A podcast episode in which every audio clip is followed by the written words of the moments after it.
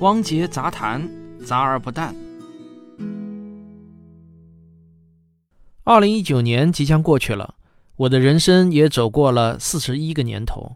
每个人回望过去啊，总会有一转眼的感觉。我相信你也一定有。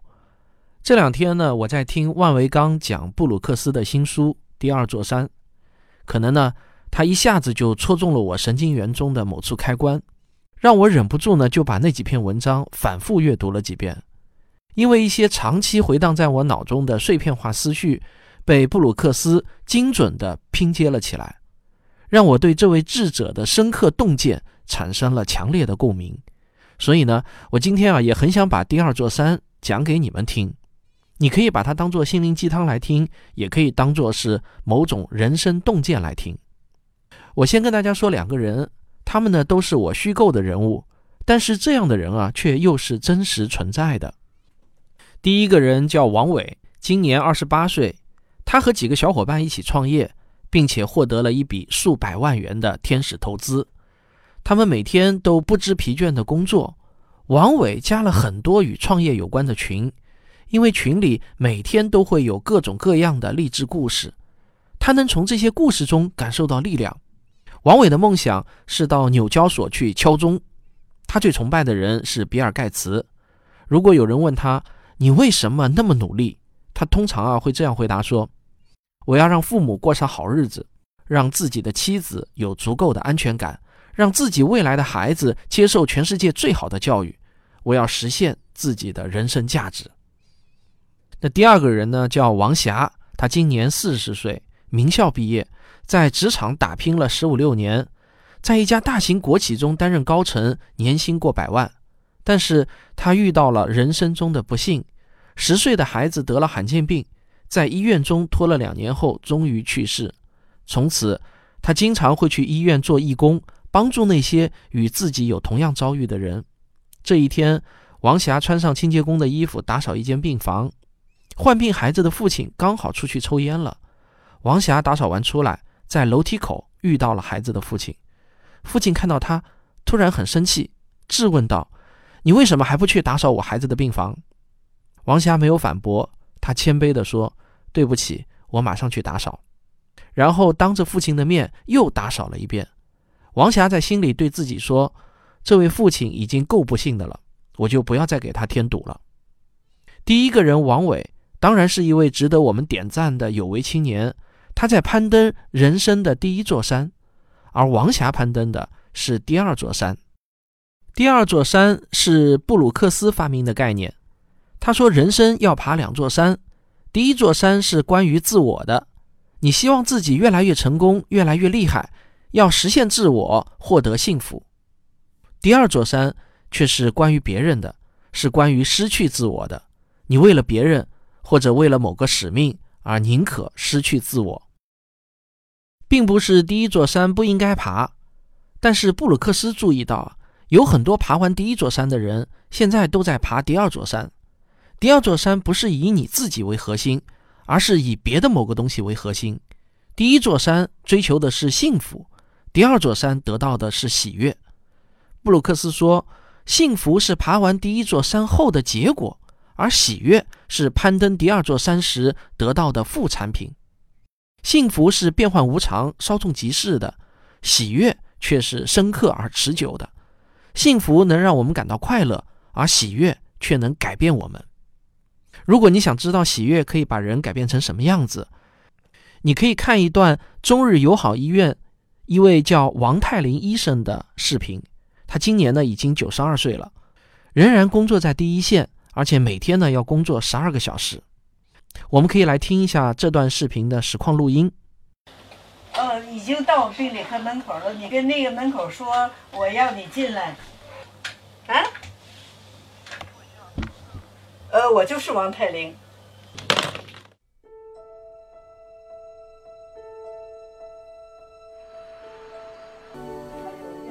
以前的奖状比较多，就是，呃，我有一书包。我现在最最高兴的时候就是，哎呀，你一个年轻人，他突然的告诉我他明白了，啊，啊，就教教学生啊，就是就是，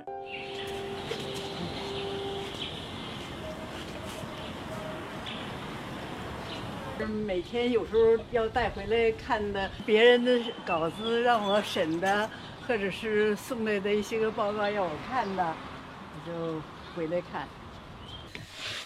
这是我九十岁生日的时候，科里的给我过生日一个相册。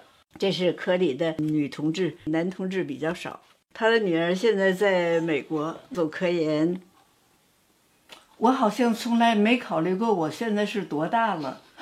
呃嗯，那个其实都已经很老了，可是我觉得我那工作一直是一样的。不知道的事儿太多，科学进展太快，你老得查。老得查数，我总觉得时候有点不够用。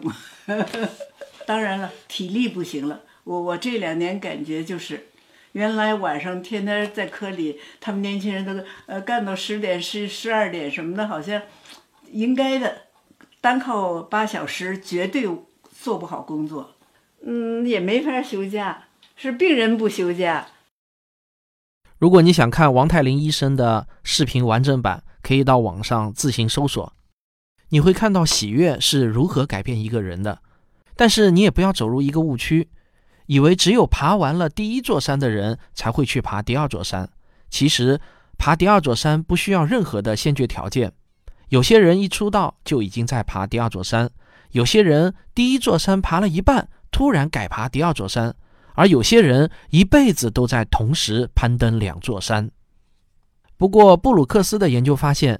那些开始攀登第二座山的人，大都有一些共同的经历，他们都会经历一段人生的低谷，比如得了一场大病，经历了人生的某种巨大不幸，或者目睹了一些触动灵魂的事情。像鲁迅和托尔斯泰，都是因为旁观了一次死刑的执行后，走上了人生的新道路。或许你会觉得爬第二座山的人都是圣人，是人群中的极少数，是那些脱离了低级趣味的人。他们离你很遥远，不是的。其实啊，人人都有第二座山。你试想一下，假如你正在完成一项很重要的工作，突然电话响起来了，你的孩子或者父母得了疾病，需要你马上去医院。请问，你会不会立即放下工作去医院？这时候，你不会去考虑，我如果没有完成工作，可能得不到升迁，可能会影响自己的职业前途。这时候，你的头脑中完全被自己亲人的安危所占据，你没有时间再去多考虑其他的，这就是你的第二座山。这是因为，身为人父人母或者身为人子，你在接到电话的那一刻，你受到了一种使命的召唤。爬第一座山的人是他选择了某项工作，爬第二座山的人是某项工作选择了他。而这项工作对他而言就不再是工作，是使命。王霞能切身感受到那些患者和家属需要人与人之间的帮助，所以打扫病房这个工作在他看来就不再是一项工作，而是使命。你可以选择职业和职业生涯，但是呢，你不选择使命，你是被使命选择。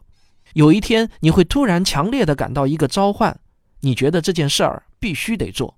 而且必须由你去做，这就是你的使命召唤。三十五岁之前，我就是那个王伟。我拼命工作的动力是梦想着纽交所的终身。但是在经历了三年的人生低谷，看完了三百本书后，我被使命召唤。我觉得是科普这个工作选择了我，因为我就是他最好的选择。他赖在我身上不肯走了。这听上去啊，似乎有一点神奇加神秘，其实不然。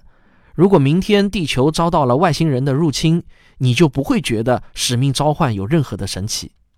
只要你还能行动，你就一定会被生存还是毁灭的使命召唤。你不叫滨海木星，也不叫思考盒子，你叫地球人。当你把一项工作当做使命的时候，你和那些一天到晚刷拉钩、琢磨怎么完善简历的人可就不一样了。对他们来说，工作是一份职业，而对于职业，你要选择那些你擅长做的事情，而不是你感兴趣的事情。可是对使命来说，你的字典里根本就没有“选择”这两个字，因为你会被使命所改变。改变之前的你，并不知道改变之后的你是个什么情形。就好像我们升级做父母之前，可能都觉得自己还是一个孩子，我们根本无法想象能去照顾小孩儿。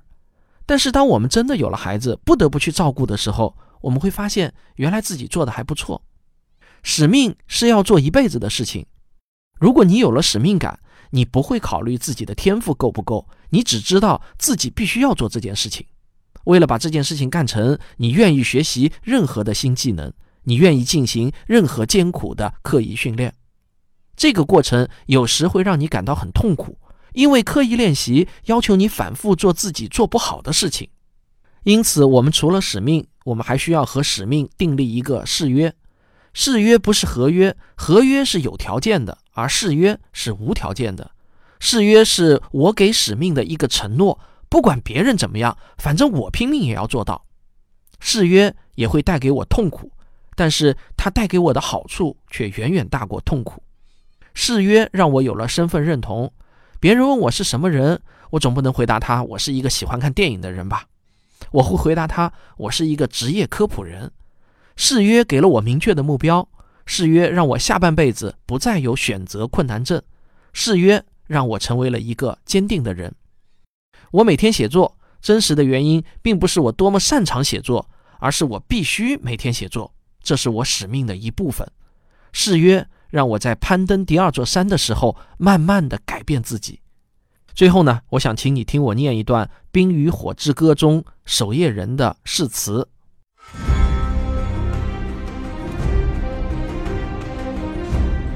长夜将至，我从今开始守望，至死方休。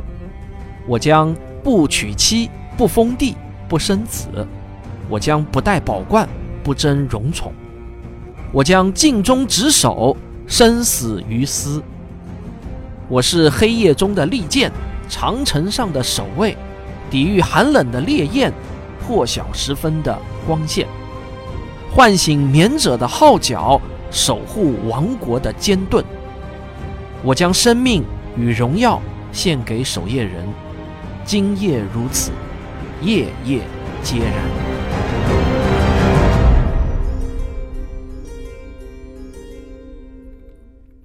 看过《冰与火之歌》的人都知道，守夜人很多都是卑微的囚犯，他们被发配到长城，一辈子不得离开。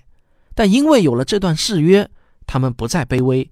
他们变得强大，他们不再是一个个的人，他们已经是长城的一部分。而我呢，也是一名守夜人，我守望的不是长城，而是文明和理性的火种。我与长城守夜人的不同在于，他们面对的是无尽的寒冷和黑夜，而我的未来充满了温暖和光明。我坚信自己守护的是终将燎原的星火，因为被唤醒的人就不会再沉睡。从无例外，这就是我在二零一九年即将过去时的一点发自内心的感想。如果你已经被使命召唤，那么我用此文与您共勉；如果您还没有被使命召唤，我愿您早日找到自己的第二座山。好，如果你听完我今天的节目，也有一些话想对我说的话，可以给我的私人信箱发邮件。我的邮件地址呢是三九三三八二 at。qq 点 com，再说一遍，三九三三八二 at qq 点 com。二零二零年元旦这一天，我想做一期长长的特别节目，念一念听众们的来信。当然，如果你不希望我念你的来信，或者你希望隐去网名后我再念，那都可以在信中说明。好，我等着你的来信。这就是今天的汪杰杂谈，咱们下期再见。